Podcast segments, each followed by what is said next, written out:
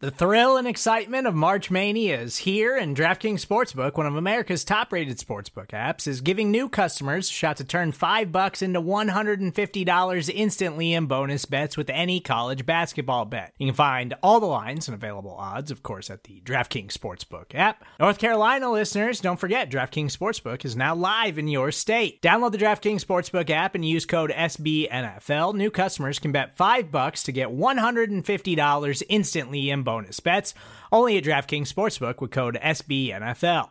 The crown is yours. Gambling problem? Call 1 800 Gambler or in West Virginia, visit www.1800Gambler.net. In New York, call 8778 HOPE NY or text HOPE NY. In Connecticut, help is available for problem gambling. Call 888 789 7777 or visit ccpg.org. Please play responsibly on behalf of Boot Hill Casino and Resort 21 plus age varies by jurisdiction. Void in Ontario. Bonus bets expire 168 hours after issuance. See DKNG.com slash B ball for eligibility, deposit restrictions, terms, and responsible gaming resources.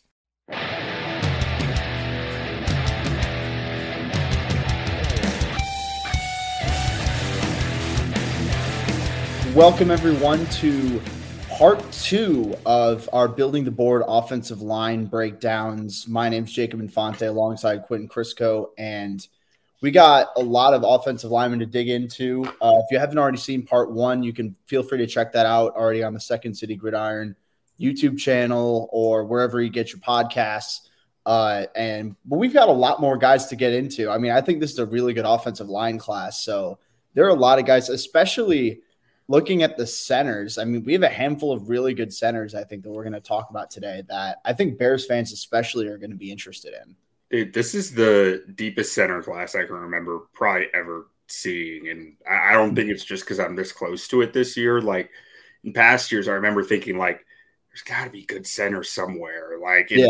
this year, it feels like every center I watch looks like the, you know, they, if everything goes right for them, they could be pretty darn good, you know? Exactly. Yeah. And I mean, I could see like maybe seven, eight guys in this class that could realistically, if all goes well, develop into solid starters, if not more. Yeah. Uh, so I'm I'm ready to just get into it. Uh, I'm excited. We got a lot of good guys to talk about today. So uh, the first guy I want to talk about, Joe Tippmann, the center from Wisconsin, and he's someone that, especially from Bears perspective, is really uh, caught my eye, and he's really been a you know a very popular talking point among the Bears Twitter, Bears YouTube section that's really interested in the draft. Uh, lengthy guy. He's for a center. He's taller. He's like six six, and he's got these long arms that are you know definitely impressive for his position. But you're looking at someone who's also pretty athletically gifted. Uh, not only does he, he's got solid, uh, you know, grip strength at the point of attack, and I think that overall his raw power is intriguing, even if he doesn't always fully unlock that because of you know I think his demeanor is just okay. He's not super nasty, and he's a little bit high in his pads as you might expect for a taller lineman, but he moves well. I like his lateral quickness. I think he accelerates well, uh, climbing to the second level. I think a short area burst is especially interesting. So he's someone I know I've tweeted this. I know other people have tweeted this. Uh, Ethan Pocic is the name that comes to mind, the center from the Browns who just signed a contract extension there in Cleveland. I see a lot of similarities with him in Tippmann from a size perspective and athleticism perspective. He's someone I'm considering on day two, probably late round two, early round three, which is like perfect for the Bears in that range where they have it's like three picks within like 10, 15 selections, something crazy like that. So uh, I'm a big fan of Tippmann. So Q, I'm curious uh, what your thoughts are on him. Yeah, he's my top center in the class. I mean, I, I think his athletic traits, his upside is he is the all pro upside guy in this class. I think he's not as polished as, as like JMS or even Wypler, I don't think. No. But you see his flashes on tape of that athleticism playing out.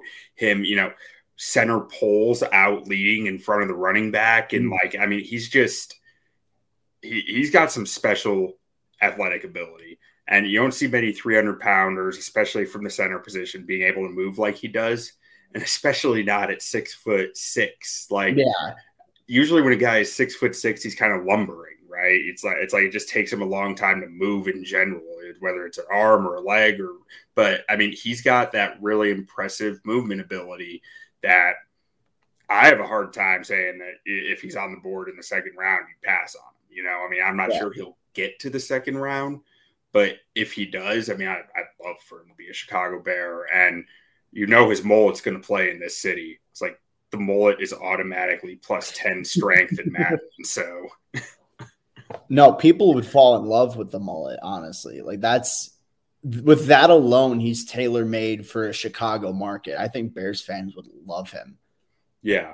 I mean, he's got a lot to, or not a lot, but it, there's development that still needs to take place. You know, his hands are not really the cleanest. Um, tends to get his weight way too far out in front at times. Um, and the run, the the grip and drive in run block, his his ability to to sustain the block and drive, um, I thought could be better. Which you know, some of that comes down to the leverage. Like you said, when you're six foot six, it's it's harder to win that win the uh, the point of attack like that because you're just going to be higher. But ultimately, I mean, I, I'm I'm a big fan of this guy. No, 100%. And I think you're looking at a dude who, you know, like you said, he's he might have the best upside at center in this class. Uh, and you mentioned this guy earlier, Luke Wypler out of Ohio State. Uh, and he, he's another guy that I'm high on in this class. Uh, you're comparing him to Tippmann, and I think Wypler's the better player right now. I think he's you know more technically sound, and his weight distribution's better. I think you know he does a good job of you know bending at the knees, getting his weight underneath him. Uh, you know, footwork as a run blocker is very encouraging, even if he's not like the most explosive or physically gifted center in this class. I think he's got some solid lateral mobility and he, you know, he's coordinated, which I think is pretty important. I don't think he's got a super high ceiling just because, you know, the arms are a little short. Uh, from a physical perspective, his size isn't amazing. He's strong, but he's not insanely strong. He's quick, but he's not insanely quick. Uh, and he doesn't have great length. So I think he's someone he'll be a solid starter in the next level. Uh, whether you have Wypler or Tippmann higher, I guess that depends on how much you value immediate playing ability. Because I think Wypler is going to be better right away, but I do think that Tippmann's the better long term play. So Wypler's another guy I've got in that late round two, early round three range. If I'm Chicago, I think Tippmann's a better fit for this system. Uh, but Wypler, you know, does there's some Ohio State overlap there uh, with Justin Fields. They didn't actually start together, but they were on the same team. So if you care about that at, at all, uh, that's something. But yeah, Wypler, I think, is a bit more polished in terms of you know hand usage, pad level, weight distribution, all that stuff. But uh, I just think he'll be a solid starter. Maybe not too much more than that, but uh, I don't think the floor is necessarily all that low either. Yeah, I mean, I Wypler was, I think, the first center I watched in this class, and I was I was really impressed by the technical standpoint of his play, and I hadn't really, you know, seen anyone else to gauge it against yet. So at first, I got really high on him, and then you know I went back and watched him later and noticed that there was a lot of there were a lot of combo blocks involved, a lot of help. Like when he was left alone against nose tackles, it felt like he was going to end up in the pocket. Um, so that's really my worry with him that anchor, that size, that ability to keep the defender out of his chest as a pass blocker. Um, it's kind of surprising. He's a really thick looking dude. I was kind of surprised that his, his anchor wasn't all that it looked like it should be. Um. Which, you know, makes you wonder is there some technical stuff there that he could clean up and really start, it all starts to click a little more. And he's another guy who I was really impressed by his movement traits. I thought he was at his best as a run blocker when he was getting out in space, using his flexibility, using really strong understanding of angles and ways to cut guys off and hitting the spots that he's supposed to hit to uh, block up on the second level. I was really impressed with that. But ultimately, I just I, my brain just keeps going back to like Josh Myers or like some of the other undersized Ohio State centers we've seen come out who are they're fine, yeah, but they're not like dudes. You know, they're they're, they're not guys who you're like that is a player I want early in the draft. They they've ended up being guys like yeah they can start on your team, which there's nothing wrong with, but that's where my head just keeps going with Wypler. I just see that that same kind of mold. No, I mean, I think that's totally fair. And like over the course of, you know, like especially the last month or so, uh, I've started getting higher on Tippmann than what I've been on Wypler. Uh, I finally, like, actually, after I've released my draft guide and with like my final uh, rankings or whatever, uh, I put Tippmann ahead of Wypler and uh, you'd be interested. This is a guy we've already talked about, but Chandler Zavala was another dude that I went back and looked at, and I realized, okay, I was way lower on him than I had any right to be. Uh, so he's His a guy. tape's kind of weird. His tape's kind of weird. Yeah, no, no, for sure. I mean, I think Zavala, like, he's not. I would. I still don't have like a day two grade on him, but I went from like a later round, a later day three to an early day three. Like round four, I think Yeah. really good value for him. I But- think that's about where I've got him too. Yeah, yeah, no, and I think that's totally fair. Uh, he, he's the guy we talked about at length uh, in our last episode.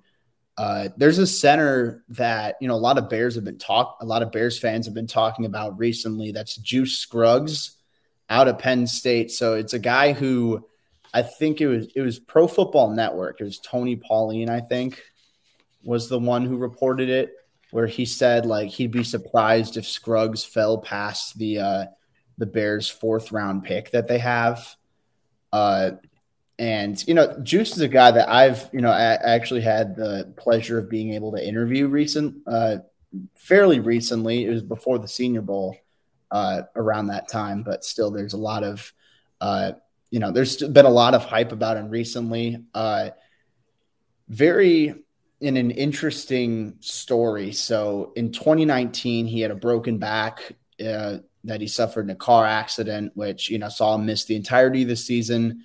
2020, he came back, won the Tim Shaw Thrive Award, uh, which is given to a Penn State football player who's know overcome adversities and has been an inspiration to his teammates. And 2022, he got named team captain. So, you know, that's I think that speaks a lot about from a character perspective. Uh, it seems like he checks a lot of boxes there. I think that Juice does a has a pretty good understanding of how to use his hands. From what I've seen with from the placement and the timing that he has behind his strikes, uh, you know, good hand activity. If he doesn't land his strike, you know, accordingly on the first go around, he'll keep fighting at the point of attack to try and get that leverage. Uh, solid grip strength. I don't think he generates a ton of drive in his lower half as a run blocker, but I think that the upper body's shown some flashes. Uh, pad levels above average. I, I I just don't know exactly how high of a ceiling he has, just because the strength again decent, not necessarily amazing. Doesn't have a super nasty demeanor, and he's a polished blocker, but his lateral mobility isn't all that great, at least from what I've seen. So he's someone I'm a little bit lower on than Tippmann or Wypler, but I could see. Uh, I don't know about early round four, like the you know the reports have speculated. I think that's a little hi- high for him, but late round four, early round five, I think that's pretty reasonable. So, uh, Q, I'm curious where you have Scruggs and what your thoughts are on him. Yeah, so I mean, uh, uh, what I noticed about Scruggs was first thing, you know, with every prospect I look at is, you know, where have they played? And he has played right guard, a little bit of left guard, and center. And by a little bit, I mean a little bit of left guard, not enough to really say this guy can go play left guard for you. But um, so I still like that positional versatility, the ability to play both sides potentially and at least be able to, to play guard and center because me, I mean, I have a fifth round grade on Scruggs, so I'm looking at him as a backup more than anything, or like a swing guy. And in a swing guy, that's what I want. You know, I want a guy who can plug in at center, plug in at either guard spot when I need them to, and just be solid enough to get by. Um, and that that's that. I mean, I that's what I see with him. He's a he's smart player, high football IQ. He was making the calls for Penn State, from what I could tell, at least. Um, Yeah. Adjusting for blitzes, stunts. You could tell he was processing them quickly and well too. The way the way that his head was reacting. My issue was his feet weren't reacting. Um, they're just kind of stuck in the mud. So that that was really my worry with him that he that that reactive quickness just wasn't quite there. Um, he's solid anchor. I don't think there's anyone who's going to bowl over him. You know, I mean, he's, he's plenty strong. Like you, you mentioned, his play demeanor. It's, uh, the guy, he's not a tone setter out there, but he's he's hard to hard to run through. So he's a guy who I think definitely has value on an NFL roster. I'm just not sure he's a guy that I'm counting on to start or really play in the first few years of his career. No, I think that's valid for sure. Uh, he's someone like I don't have an immediate starting grade on him, but he's someone I think down the line he could develop into a solid starter. But uh, at that point, if you're taking Scruggs in round four compared to Tippmann or Wypler in round two, I'd probably just go with the round two guys. Yeah. I think that's about fair. Uh, I think it's it, it, like to think of him as, a, as like a fallback option if you don't get Wypler or or JMS. Like there's that, there's a little bit in between the two, I think, but yeah. like you're not going to go chase those guys, but you you can probably know you can get Scruggs in the late fourth round if you want him. It's kind of the way that I'm thinking of it. Yeah, no, I think that's valid and uh, I'll admit, if that was the early round four pick, I'd be kind of meh on it. I know they've got the other fourth round pick from the Robert Quinn trade from Philadelphia, which is like the near the end of round four. I'd be okay with that. I like, I'd support that. I'd totally get it. Uh, but yeah, I agree. He's more of a you know a fallback option for the Bears at least. And you know, there's a guy, another center, or the last of our centers, which you know the fact that we've been talking about you know this many centers in this episode alone and you know the all the other guys we talked about in the first one uh, i think that says a lot about the depth of this class at that position. But uh, ricky stromberg out of arkansas he's someone who you know he's been on my radar as an nfl draft prospect for since 2021 i think i want to say that's when i first started watching his tape and then you know 2022 is you know like leading up to the 2021 season, I should say. But either way, I mean, he's someone who's, you know, has plenty of starting experience at the SEC level against some of the top guys in the nation.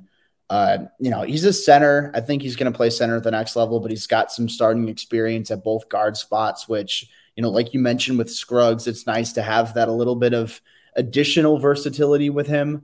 Uh, I think he's a powerful blocker. I think he's a dude who just, you know, he's got a bit of an edge to him. Uh, I think he, you know, lands his strikes pretty well. He's got solid uh, timing and placement with good overall power at the line of scrimmage. Uh, and I think he's got a strong enough anchor that he can neutralize, you know, speed to power conversions along the interior. And I think you're looking at someone who can lock out defenders from his frame, even if he's not like the biggest guy out there. Like he's got good size, don't get me wrong, but uh, I think he's got some solid power to his game. The athleticism, at least on tape, is where I'm a bit concerned with him. I think that he's just, you know, pretty limited from a mobility perspective, from an acceleration perspective. And I know he jumped out of the gym at the combine, but his uh the runs that he had in terms of his 40 yard dash and his 10 yard split, his 10 yard split, especially, uh, those were a little bit below average. And I think the agility, when you watch on tape, it's not all that great either. So he's someone, you know, day three, probably like round five, round six. I think the tape with him is pretty good. I think he's powerful. I think he's, you know, fairly technically sound, even if he's not like insanely athletically gifted or anything but I think he's got some good versatility. I think he's got good experience. He's you know a smart player. I think he'll stick around the league for a while. I don't know if he's going to be a starter for a long time in the league, but I think that he'll be on a roster for a while, which you know that alone I think has some sort of value. Yeah, I mean I so first of all, I guess I should say one of the reasons I included him or wanted to include him on this today is because he has a top 30 visit with the Bears. Yeah. And I have this tinfoil hat theory that Ryan Poles and Matt Eberflus really like guys who are Bears fans. which sounds like Yeah. it sounds like stupid. Like the, like why like they're, they're they don't care about that, but like I think they kind of do. Like you look at some of the guys that they've brought in and drafted over the last year and change, and a lot of there's a lot of Chicago Bears fans they brought into the building, um, Yeah. Which especially from a drafting standpoint, I can kind of understand. Like you hear guys like Alex Brown talk about the loyalty that they had to the Bears because they were the team that drafted him. And I, I can only imagine that doubles when it's the team that you grew up rooting for and it's the Chicago Bears. Like, Yeah. not that the Bears are some prestigious fran- like, like franchise recently, but historically they are, you know, and there there is a rabid fan base around it, and not trying to pull from that, I think, is kind of foolish not try to pull from that loyalty, just a little bit. I'm not saying Yeah. it's like a huge factor, but I do think it is a little one. I think Stromberg might end up being their top fallback option after the first, the the second round centers. Um, I really, I've, he is a polarizing prospect. I have seen grades on him from second round to sixth round. Like it is everywhere in between. Yeah. I have a fourth round grade on him. Um, I thought he was a fine athlete. I didn't think there was anything special there, but I thought he was like athletic enough that he should be okay. And guy, another guy who made the line calls at Arkansas, very, and maybe it's not that he was, maybe he is a little bit below average athletically, but I just thought he was very instinctive. He he really reminds me of another prospect that we talked about in the first show, Nick Broeker Yeah. just I there was nothing I could really knock him for. He was just always doing his job. And guys who can play a little bit of guard or center and are always doing their job sound like great interior offensive linemen to me.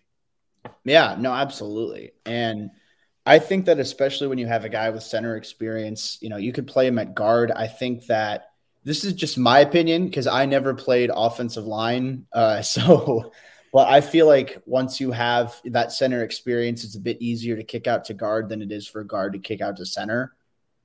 Yeah, I think as Like long as you have sufficient size and length to do it, you know, I mean, I think Yeah. that's there's some pre-qualifiers there like Jarrett Patterson was just not big enough, you know, like I think Yeah. it really made him struggle at guard. But like a guy like Stromberg, I mean, 33 and a quarter inch arms, like that, that's plenty of length to go play guard. 306, six foot three, like, yeah, I, th- I think he can, and he's he's thickly built too. It's not he's not I don't think he's as skinny as a guy like Patterson was.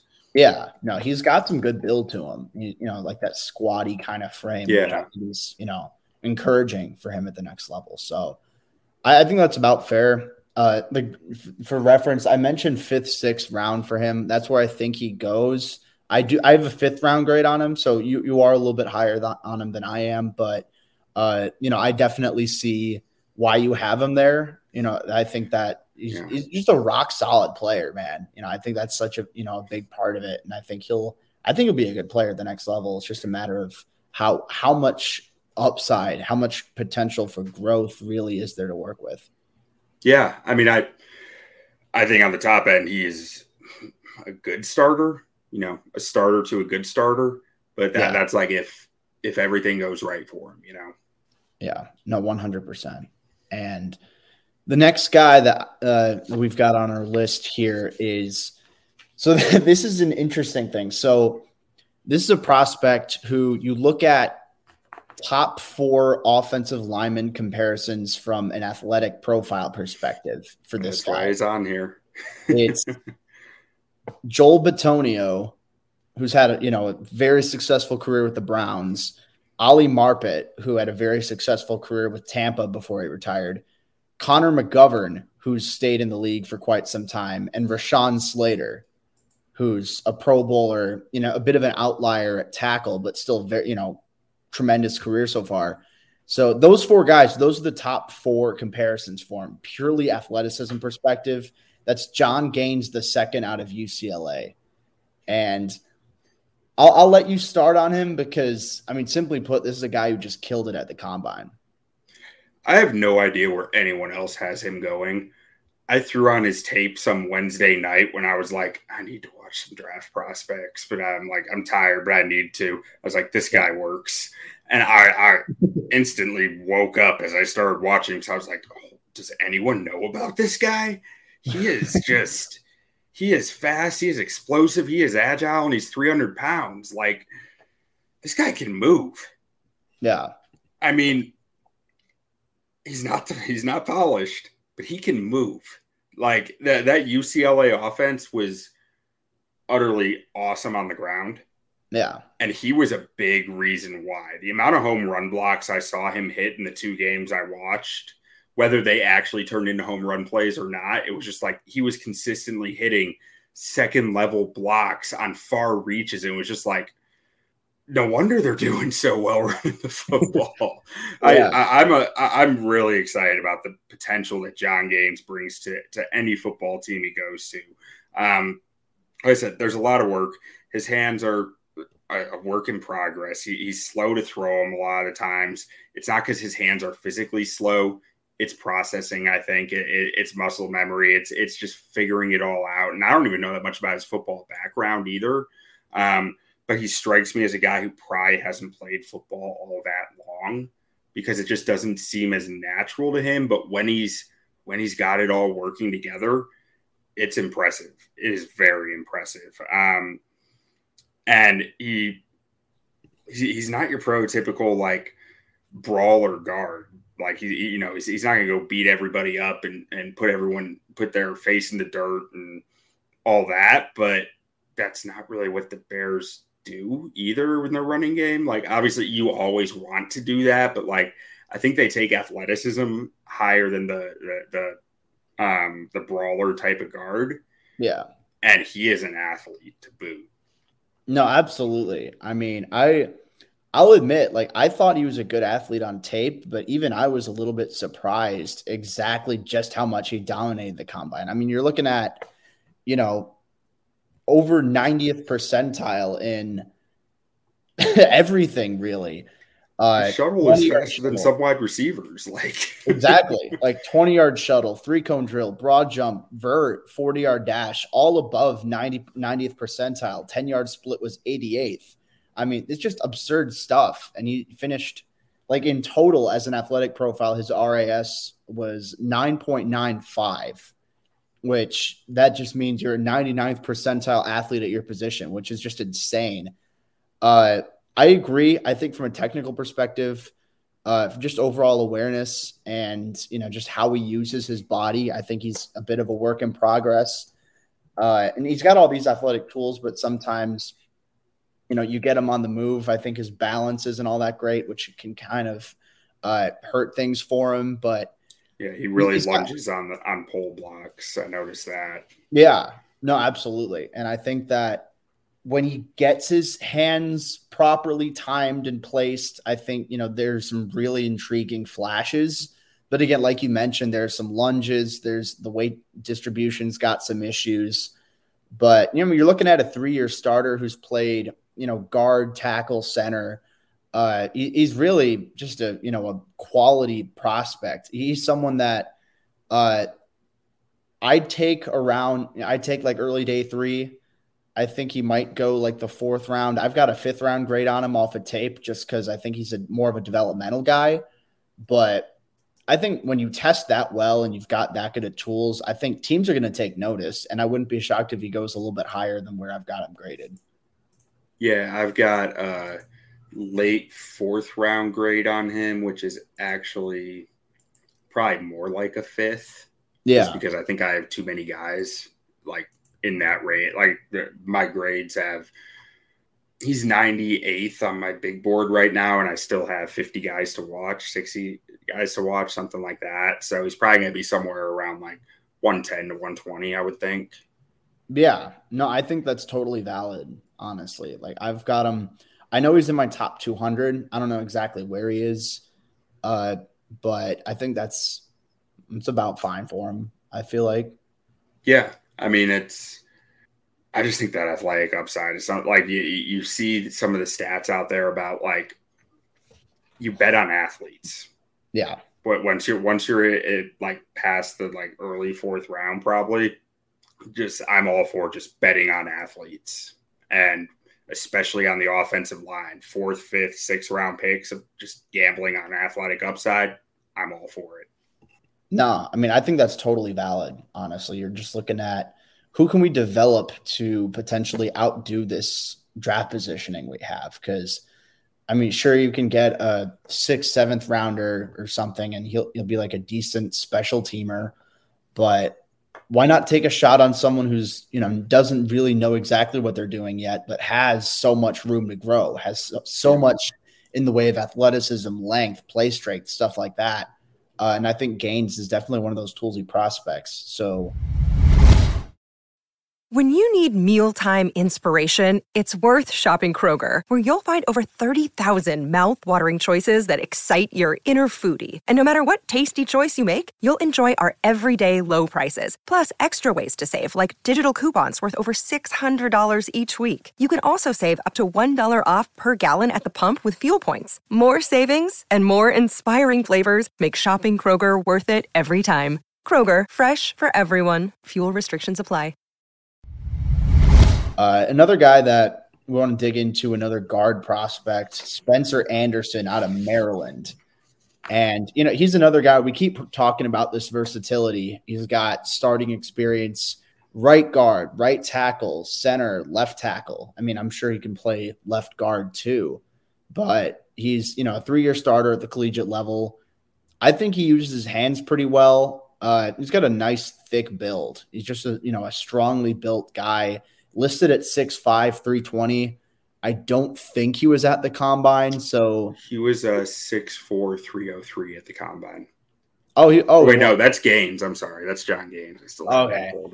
No, I gotcha. Because I was gonna say, like, I was, I thought he'd be a little bit heavier than that, but no, uh, I think he uses his upper body well. I think he's got some nice waist bend, even if his knees and ankle flexion, I don't think is all that great. Uh, now, good raw power, and I think the versatility shows up. He seems to have some solid length to him. I don't have the numbers pulled up in front of me right now, but uh, I think the power in the upper body is certainly intriguing. And once he gets his weight underneath him, when he has that moment, the ability to sink, uh, I think he's got some good anchor strength and the ability to unlock that as well. Don't know if he's a perfect scheme fit for the Bears uh, just purely because I think that at, at, least watching him on tape, like he could end up, you know, having tested very well, and I'm not so sure about that. And he could just totally blow my expectations out of the water because there were some dudes who did that at the combine this year or just in general. But I think that, you know, body control, ability to block on the move is just okay. The direction changing ability and pass protection is just okay. Uh, he's someone I've got a little bit lower than the other guys, like around six, round seven.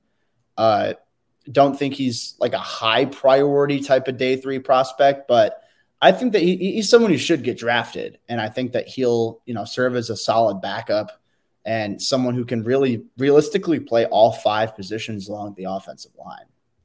Um, yeah. So my opinion of him is shocker higher. Yeah, I feel like I'm higher on everybody, but um, really, it's anyone who questions why I would be higher on this guy, I will t- I will say to them, go watch his Ohio State game from this last year. Like that because I, I watched two games. I watched Ohio State in 2022 and against Michigan in 2021.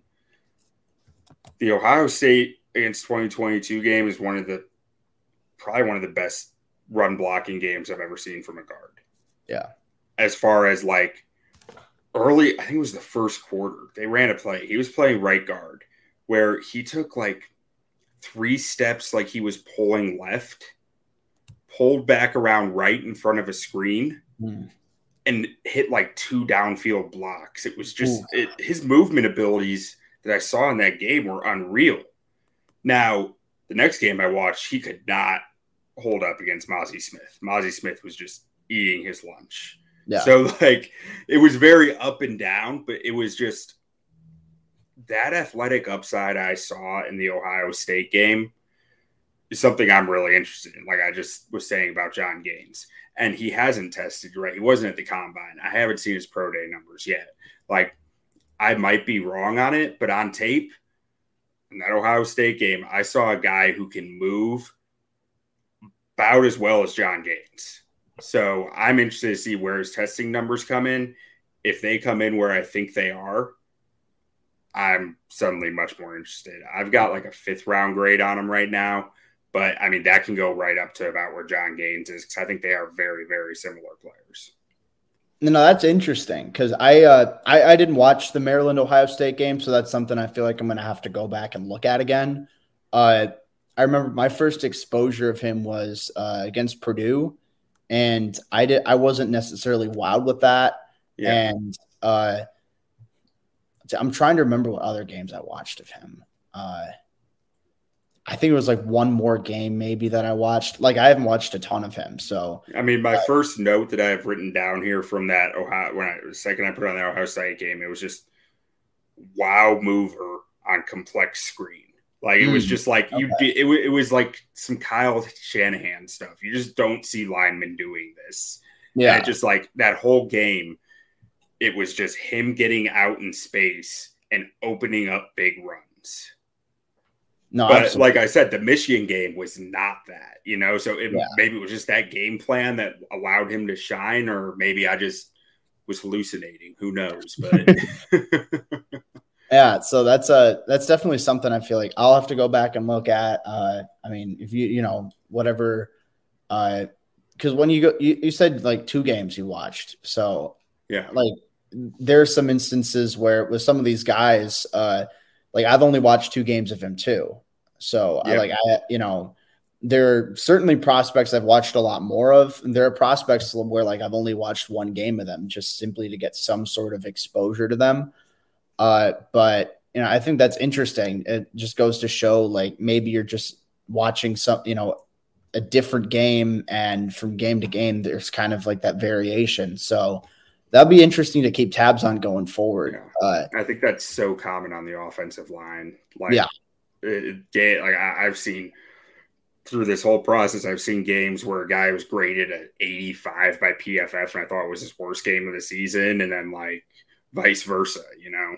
Yeah, no, absolutely. And I know I mentioned players who you know I watch on tape, and their athletic testing kind of you know surprises me.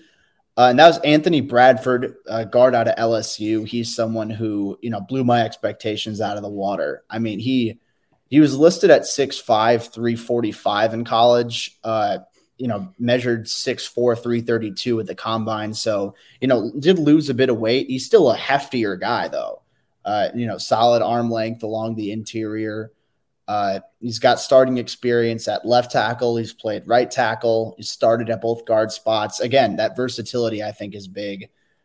Strong anchor dude, and I it, it's very interesting because I thought he's just you know he's a gap type guard. He's someone who can clear running lanes. I think he's someone who can just dominate at the point of attack. But when you ask him to move a lot, you don't see too great uh, agility or body control. And then he goes and puts together one of the top performances of any offensive lineman at the combine. Like you're looking at a 332 pound guy who ran what like a 508 40 yard dash with the 174 10 yard split. I mean that that surprised me. And I remember watching that and I was like, wait, did he did he just run what I thought he run? And it was, you know, that was definitely eye opening to me. I haven't been able to go back and, you know, watch a bit more of him. Like I've watched him uh against Alabama, I remember that was the first game I watched, and uh, I wasn't super blown away by him athletically, but you know, if he's testing super well and he's that, you know, at that weight, he's you know lost even more weight than where he was listed at.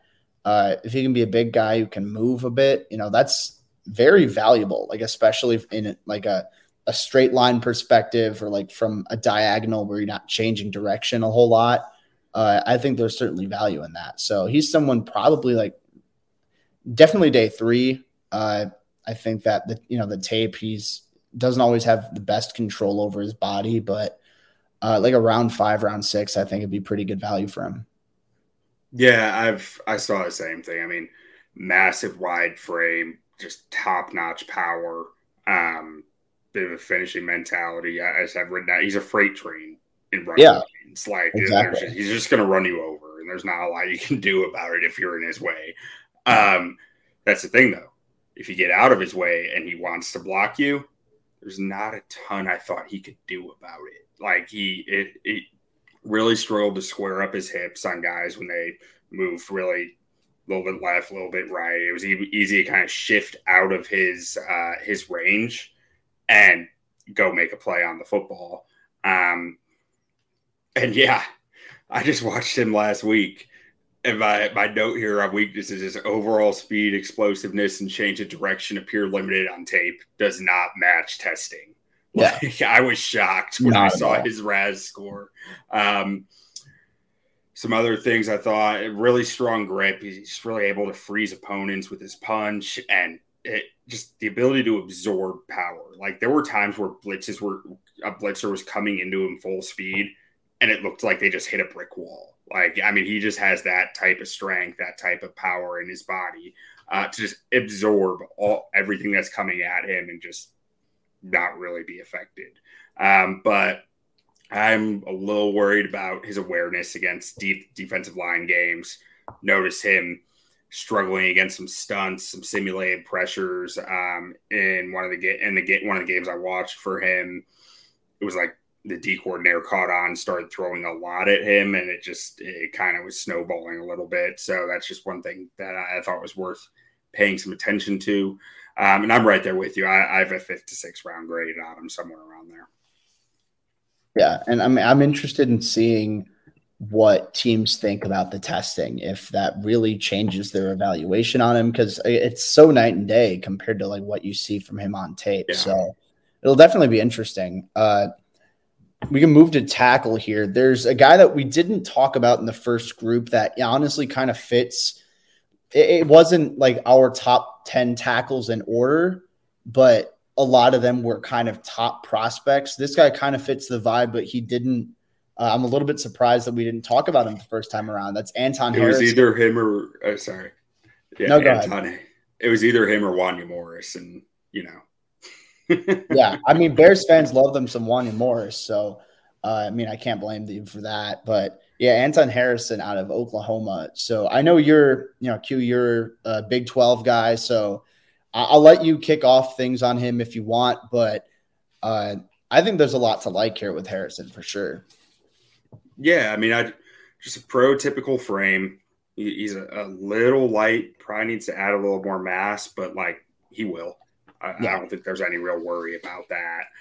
Um, he's got length, 34 and an eighth inch arms, and room to continue to grow. And he's already pretty good. Like he, he has some really good movement abilities in space. Um, I really like his demeanor. He's very patient, very calm all the time out there. Uh, plays with quick feet.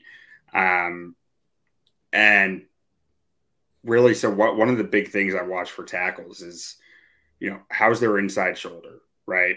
Are they getting too wide? If they're getting too wide, do they have the ability to recover? And he really just he always plays inside out because he knows he has the athleticism to get out when he yeah. needs to, which is just I mean, that is a huge thing for an offensive tackle. Just know that they have that in their toolbox when they need it, because then they can just be constantly protecting inside and mirror back outside. It's just it, it really uh really gifted thing to be able to do. Um, needs to bring his pad level down, bend his knees more, um, costs him leverage and costs him reps, and then a lot of penalties over the last two years. Uh, and I didn't see a lot on tape of him going against true like speed rushers from a nine tech, which is when I did see it, it was a bit more of a struggle because he was probably forced out of playing that that inside out a bit more and just forward to him. I think he'll figure that out. Like, I think he's a high floor guy. He, and most likely he's going to be a pretty good tackle in the NFL. Um, I don't know if you're looking at like a future All Pro or anything, but I just think he has the tools to be a, a good football player. That's valid, honestly. I think you summed him up perfectly. I think I share a lot of the same strengths and weaknesses. Uh, from a weakness perspective, I agree. The pad level, the knee bend, I think that's an area he needs to improve, and I think he should uh, add a little bit more bulk to his frame, particularly in his uh, anchor. I'd like to see a little bit more, but uh, I think you bring up a really good point about working inside out. That he knows that he's athletic. He knows he's got that that burst in his kick slide. He's got the lateral agility. He's got the footwork where you know he can afford to play inside a little bit. And if the edge rusher, you know, kicks out a bit more outside than he was expecting, he can make up for that. And you know, he tested well at the combine, and I think you watch him on tape. He's one of the best athletes at offensive tackle in this class. Really, uh, he's someone I think you're you're looking at maybe around one guy. Uh, I think early round two. You know that that's the grade that I have him on him right now. Wouldn't at all be upset if a team took him round one? Because you know I definitely see the value in that. Uh, definitely has tools to develop. I think into a quality starter, and I think again I agree with you. The floor is a bit higher than I think some people give him credit for. So I'm interested in seeing where he ends up. I think there's some scheme versatility. Uh, zone's probably the best fit for him. Maybe like a wide zone. I think he could, you know, play really well. But I think you can draft him just about anywhere, and he'll he'll be a solid starter at the next level. Yeah, yeah. I got mid second round on him. So, and like you said, if there's a run on tackles, I he's still probably value in the in the late first if I'm being completely honest. I have a mid second yeah. round grade on him just because it's not as polished as I'd like. But like, there's a lot of tackles in this class. There's a lot to compete with. So it probably pushes him down my board a little. Just the fact that there's five guys that I like more than him. It's not a question of how good he is. It's just that I think those guys are really, really good. No, no, absolutely. I mean, it's it's a good offensive line class, which I mean, that's good if you're a team like the Bears who needs offensive linemen, or literally just for any team, because I don't think you can have too many good offensive linemen. Like realistically, that's yeah. just a team a position where you can just keep adding talent, and you know you'll be better off for it. Really. So there's a guy that uh, you I know you wanted to talk about. Uh, like especially at, like as we were planning this, you know, later on in the process, uh, Carter Warren out of Pittsburgh, and I'm kind of I'm, I'm happy that you brought him up because he's someone I haven't heard a ton of hype about from you know outside perspective, and I think maybe that's a good thing from an evaluation perspective because you don't really come in with a set narrative of okay this is what other people think about him. I'm going to have that in the back of my mind when i'm doing my evaluation on him. So Carter Warren's a dude who, you know, he's got some of the longest arms just in this class. You're looking at, you know, 35 and 3 eighths inches at offensive tackle. And, uh, you know, more than fits the threshold that you're looking for at the position. Uh, and I think you're looking at good physical tools there. Uh, obviously, the length, but also I think he's a pretty mobile guy for his size. Like he's got good size, but it's the length that really stands out with him. I think he, you know, changes direction pretty well, uh, especially once he knows what he's doing and once he can accurately process what's in front of him. Uh, he's got good play speed. You know, the pass protection. I think I remember watching uh, Kenny Pickett leading up to last year's draft, and I'm like, oh, this, you know, this left tackle's pretty good. You know, he can move, and he was pl- doing a doing a heck of a job, you know, protecting for Pickett. Uh, and 2022, I saw, you know, a bit of the same. Uh, good raw power. I think, you know, he packs a nice punch at the point of attack, and that combination of power and quickness should be intriguing to teams. Uh, I just think that from a pad level perspective, from a processing perspective, he's a work in progress. Uh, you know, a little late to diagnose like stunts and delayed blitzes and stuff like that. So, and also, you know, bit, he's a bit high in his weight distribution. You know, he doesn't have like a set low anchor to him but I think he's a good prospect, someone to, to, worth developing, like in the fourth or fifth round. Really, uh, you take a shot on him. You're not really expecting him to contribute much as a rookie, but down the line, sure. I mean, I could see him developing into a starter. It's just a matter of is he going to land at the right place that's going to, you know, necessarily teach him out of some of these bad habits that he has, and is he going to be able to you know, really apply that and maximize that physical talent that he has. Yeah, I mean, I I think you hit a lot of the nail on the head there. It's the first thing I noticed watching this guy was how active his feet are, which yeah. I love because I, to, to me, active feet means a guy who is putting in the effort constantly. That's not natural, you know. When you no. when you're not moving that far, it's just not natural to take small, efficient steps like that to to always stay grounded. So that to me screams a guy who wants to be the best that he can be. Um, and like you said, long arms. He has a bit of a mean streak, which I liked. Yeah. And I thought that I thought he was, and this is weird. I thought he was at his best when put in true pass sets. Yeah.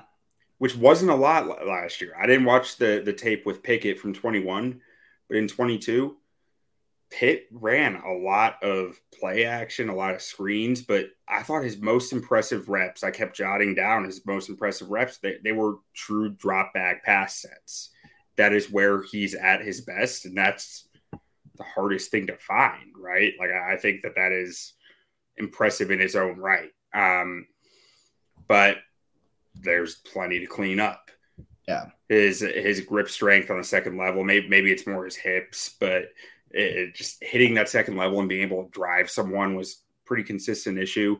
Um, I just generally wasn't very impressed with his run blocking, which I was surprised by because I really liked his anchor ability in pass in pass pro. It was like there were times where he was anchoring down on a guy with one arm on him. It was like, okay, this guy's strong. He's gonna blow someone up in the run game, and then it just kind of never never came to happen. Um, so I think there's a lot to clean up with that, with getting his hips on the target, with you know, slowing down a little bit in the run game to make sure he's hit it like just mentally slowing down a little bit in the run game. I just felt like he was rushing a lot of the times. Um, and I don't think he's the most fluid athlete.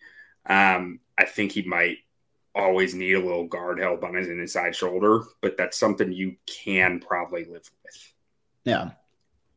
No, absolutely. And I think for like a day three guy, uh, or you know maybe even like late day two. Uh, that's fair. It's totally valid to have. You know, maybe needs a little help around him, but uh, can still hold his own. Like I think that's solid value there. Uh, there's another. There's an offensive tackle. I get this guy with confused with Carter Warren a lot for like I don't know why. I mean, they're both C, C first names. Uh, but other than that, I don't know why else I get him confused. But uh, Connor Galvin out of Baylor, the tackle is, from a proportional perspective, one of the weirdest prospects in this class because he's he's just a hair under six seven, so he measured six six and three fourths, but 293 pounds, which is second percentile for an offensive tackle. 32 and 3 eighths arm length, which is 5%, per, uh, five, fifth percentile for an offensive tackle, and nine inches hand size on the dot, which is first percentile. That's 1% who he's better than, has bigger hands than.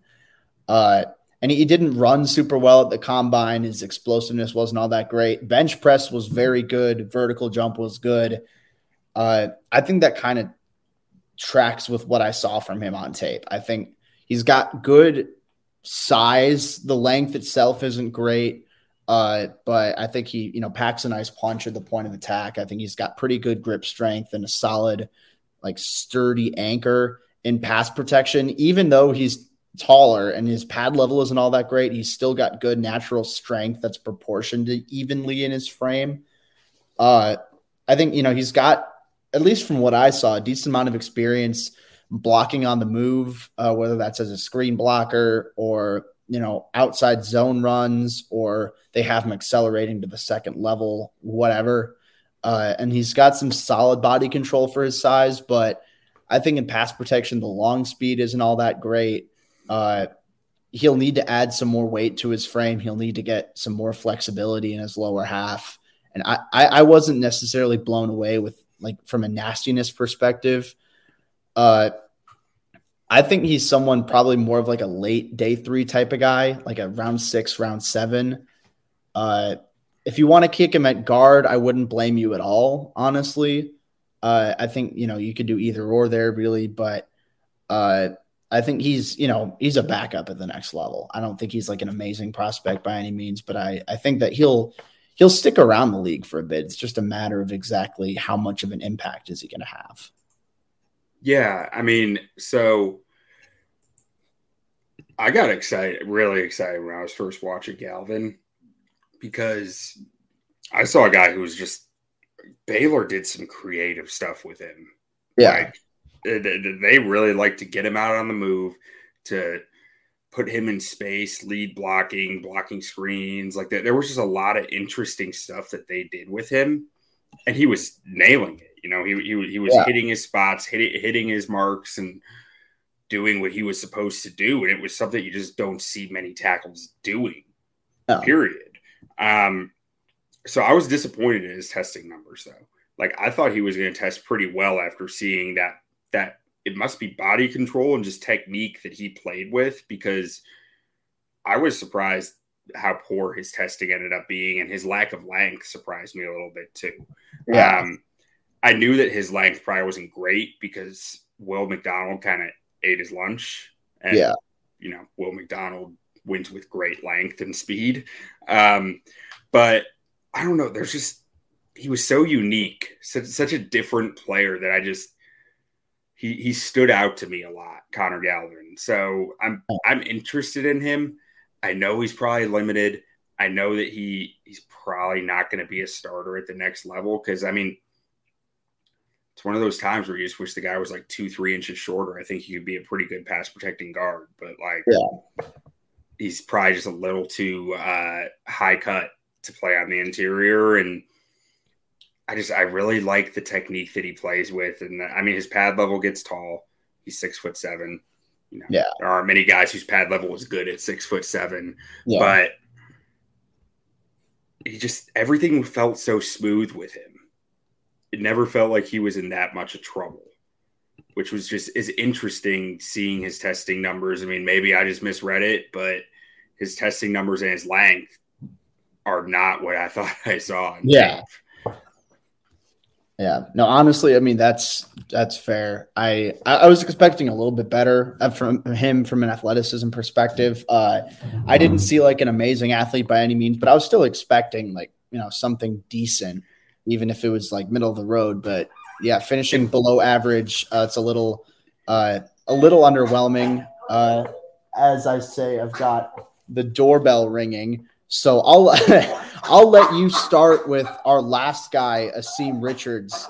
Uh, while I go on mute here and I figure out this situation, and then I'll join you back over here for our last guy.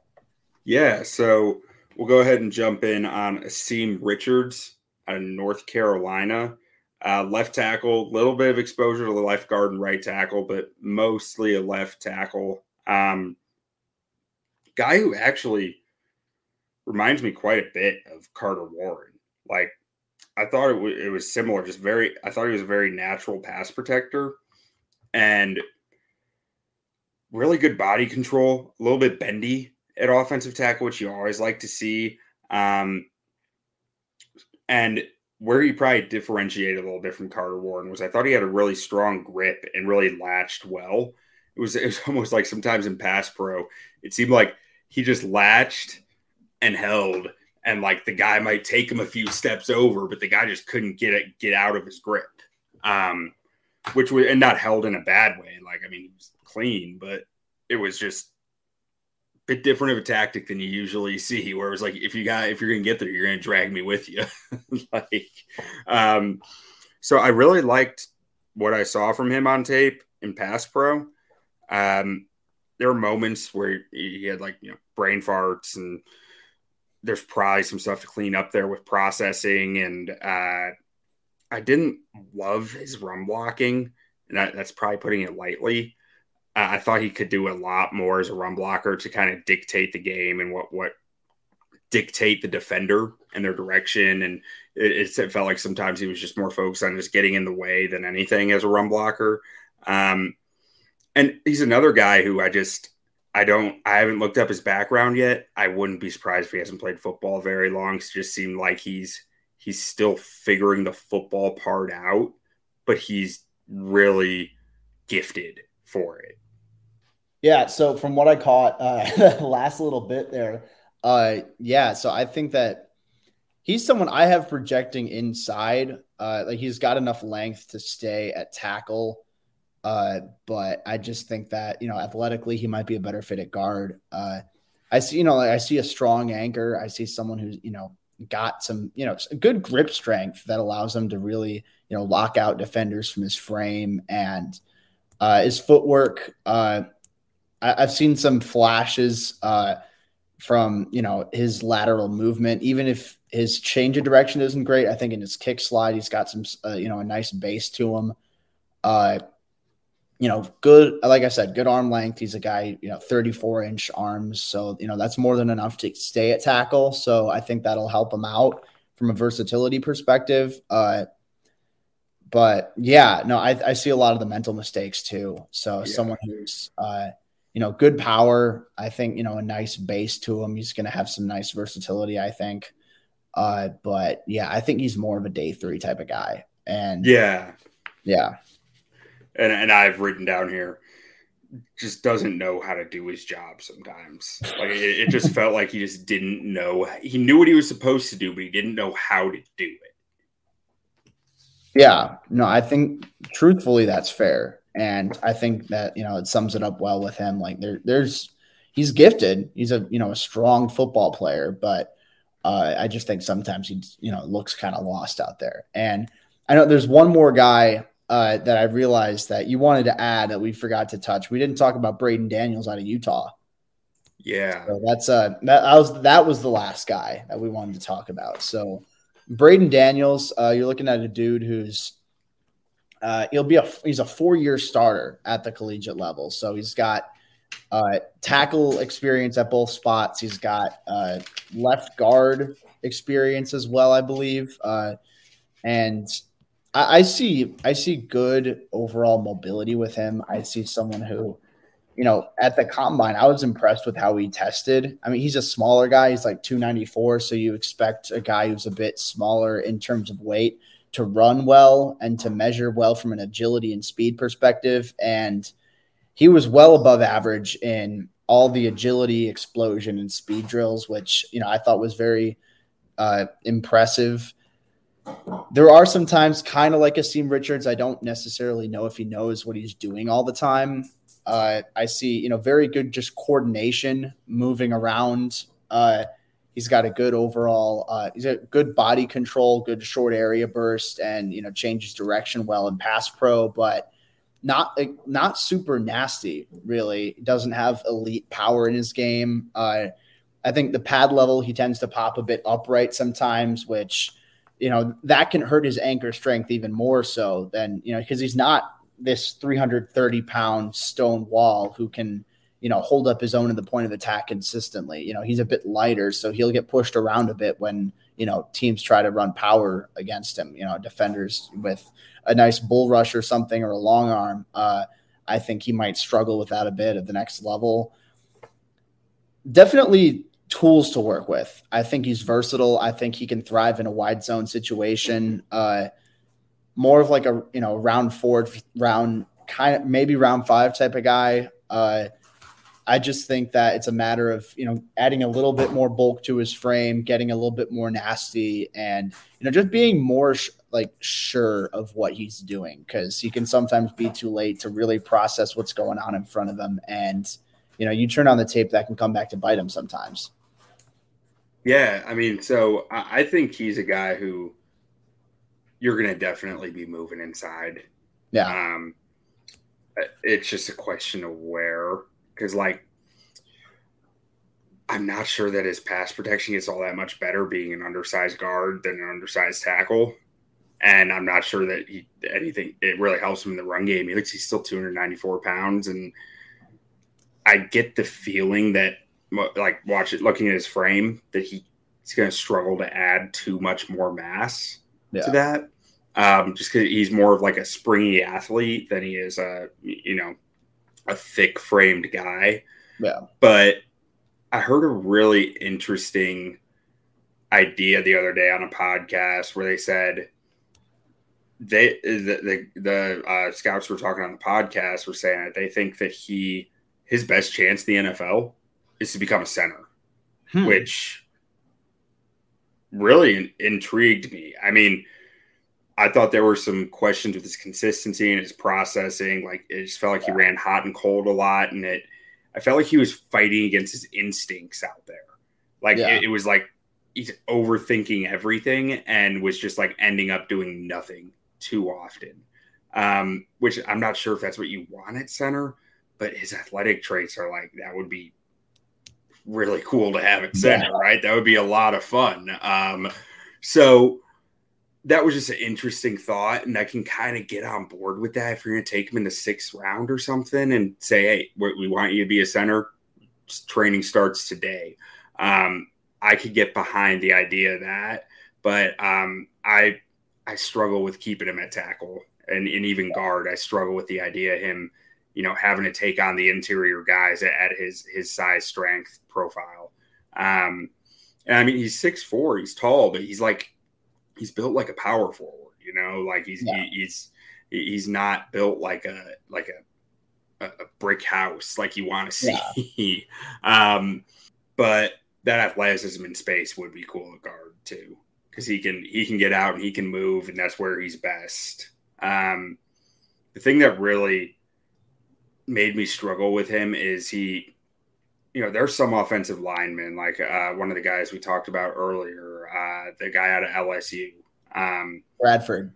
Yeah, Anthony Bradford, like who their thing is absorbing contact, right? Like Darnell Wright's like that too. Like, yeah, they can just take whatever you're throwing at them and just it's gone. You know, it doesn't impact them, and that's how I feel like Braden Daniels plays he doesn't have that magic ability to just take in the force and not be thrown back. Yeah.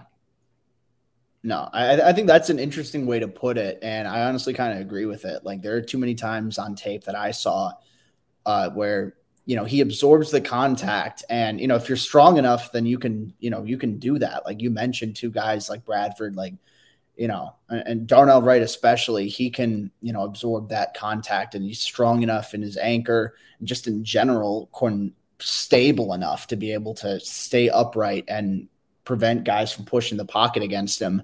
I don't think Daniels is there yet. So definitely a lot of room for improvement. I think the center thing's definitely interesting.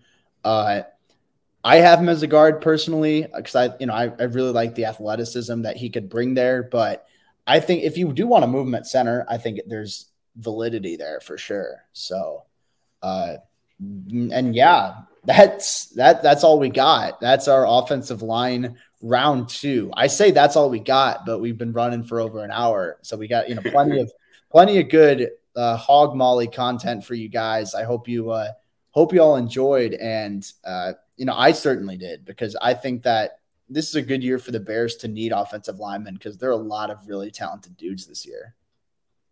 Yeah, no, it's uh Poles planned it great. All this need on the offensive line, right, when it's coming through the draft, you know. Um, but seriously, I'm I'm excited to keep talking offensive line. I love watching these guys and I love talking about them. It's a uh, it's an art. Yeah. No, 100%. So yeah, no, again, thank you all for watching. Uh, make sure to stay tuned to Second City Gridiron. We're going to have a lot more draft content through building the board and all of other our other uh, podcasts that we've got coming up. So, yeah, stay tuned for that. And thank you for watching.